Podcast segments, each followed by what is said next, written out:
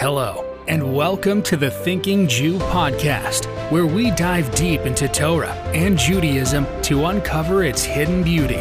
Come join us as we take a closer look and breathe new life into traditional Jewish ideas. And now, here's your host, Rabbi Moshe Siegel. Hello, and welcome to episode 41. We recently began the Jewish month of Elul, which is the month leading up to the high holidays. And our holy sources teach us that during this month, God is closer to us than at any other time during the year, which is why this month is the ideal time to focus on self-improvement, becoming a better person, and becoming a better Jew. There's a verse in Isaiah chapter 55, verse 6.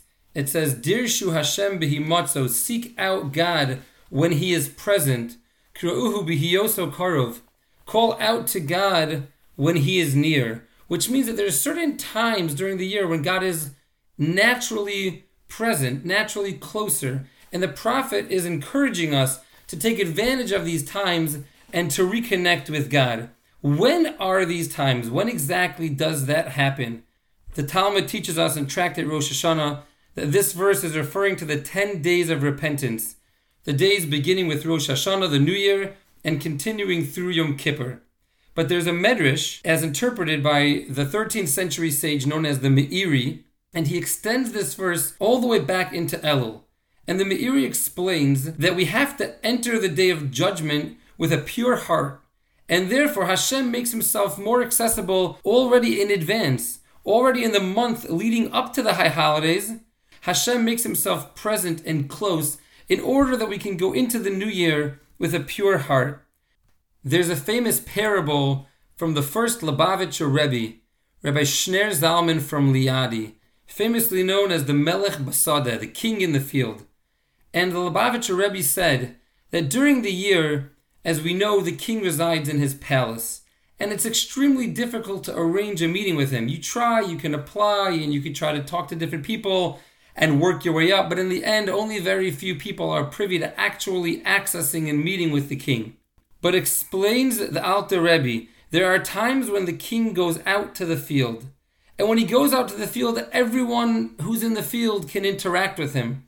And he greets each one of them with a smiling face, listening to their difficulties, offering help and solutions to each person's difficulties. Obviously, eventually this time period comes to a close as well, and he leaves the field, returning to his palace, and again it becomes very difficult to meet with him.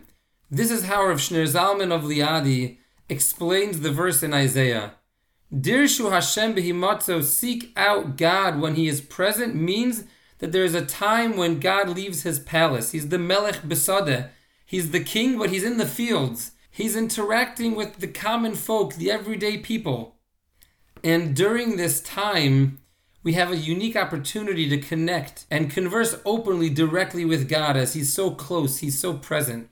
This is the opportunity we're in right now.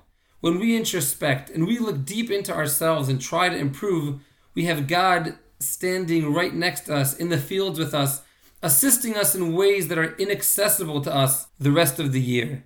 But let's try to understand this a little deeper. Why is Hashem close to us during this time period? What about Elul is so special that the king decides to go out into the field? So there's a fascinating discussion in the Ran. The Ran's name is Rabbi Nisim of Girondi. He was one of the greatest 14th century commentaries on the Talmud. So the Talmud in Tractate Rosh Hashanah is discussing when was the world actually created.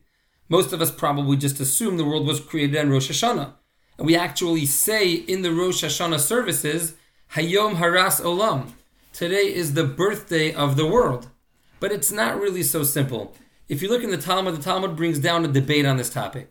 Rabbi Eliezer says, like we assumed, the world was created in Tishrei, and Rosh Hashanah, the Jewish New Year, celebrates the creation of the world.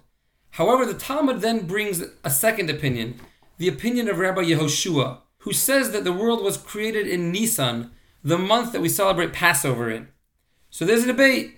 When was the world created? When was Adam created? Is Adam's birthday in Nisan around Passover time, or is it in Tishrei, the time of the high holidays? So the Ran asks an amazing question. Why are we judged on Rosh Hashanah? Why is Rosh Hashanah the day of judgment? And he explains, if you understand like the opinion of Rabbi Eliezer, that that's when the world was created, it makes a lot of sense. God created the world on this day, and God rejudges the world each year on its birthday, almost as if God gives the world another year of life each time, and then at the end he reevaluates and decides, what should I do in the coming year? But like the opinion of Rabbi Yehoshua, who said that the world was created in the season of Passover, in the month of Nisan, why did God choose the day of judgment to be Rosh Hashanah? What significance is there to that time? Just seems like a random date. Now listen to the Ran's answer, unbelievable. The Ran says, if you look in the Chumash, we know that Moses went up to Mount Sinai for 40 days on 3 different occasions. If you want to see the exact calculations of this, you can check out Rashi's commentary on Exodus chapter 33, verse 11, and he brings all the sources and calculations as to exactly which dates each time Moses went up and Moses went down. If you want to see, you can find a link to that Rashi and all of the sources I quote in the episode details. And what comes out of that is that the third time that Moses went up, he went up to receive the second set of tablets. Now, when does this take place? Rashi calculates that Moses went up Mount Sinai for the third time on the first day of the month of Elul. If you count 40 days from then, when does Moses descend?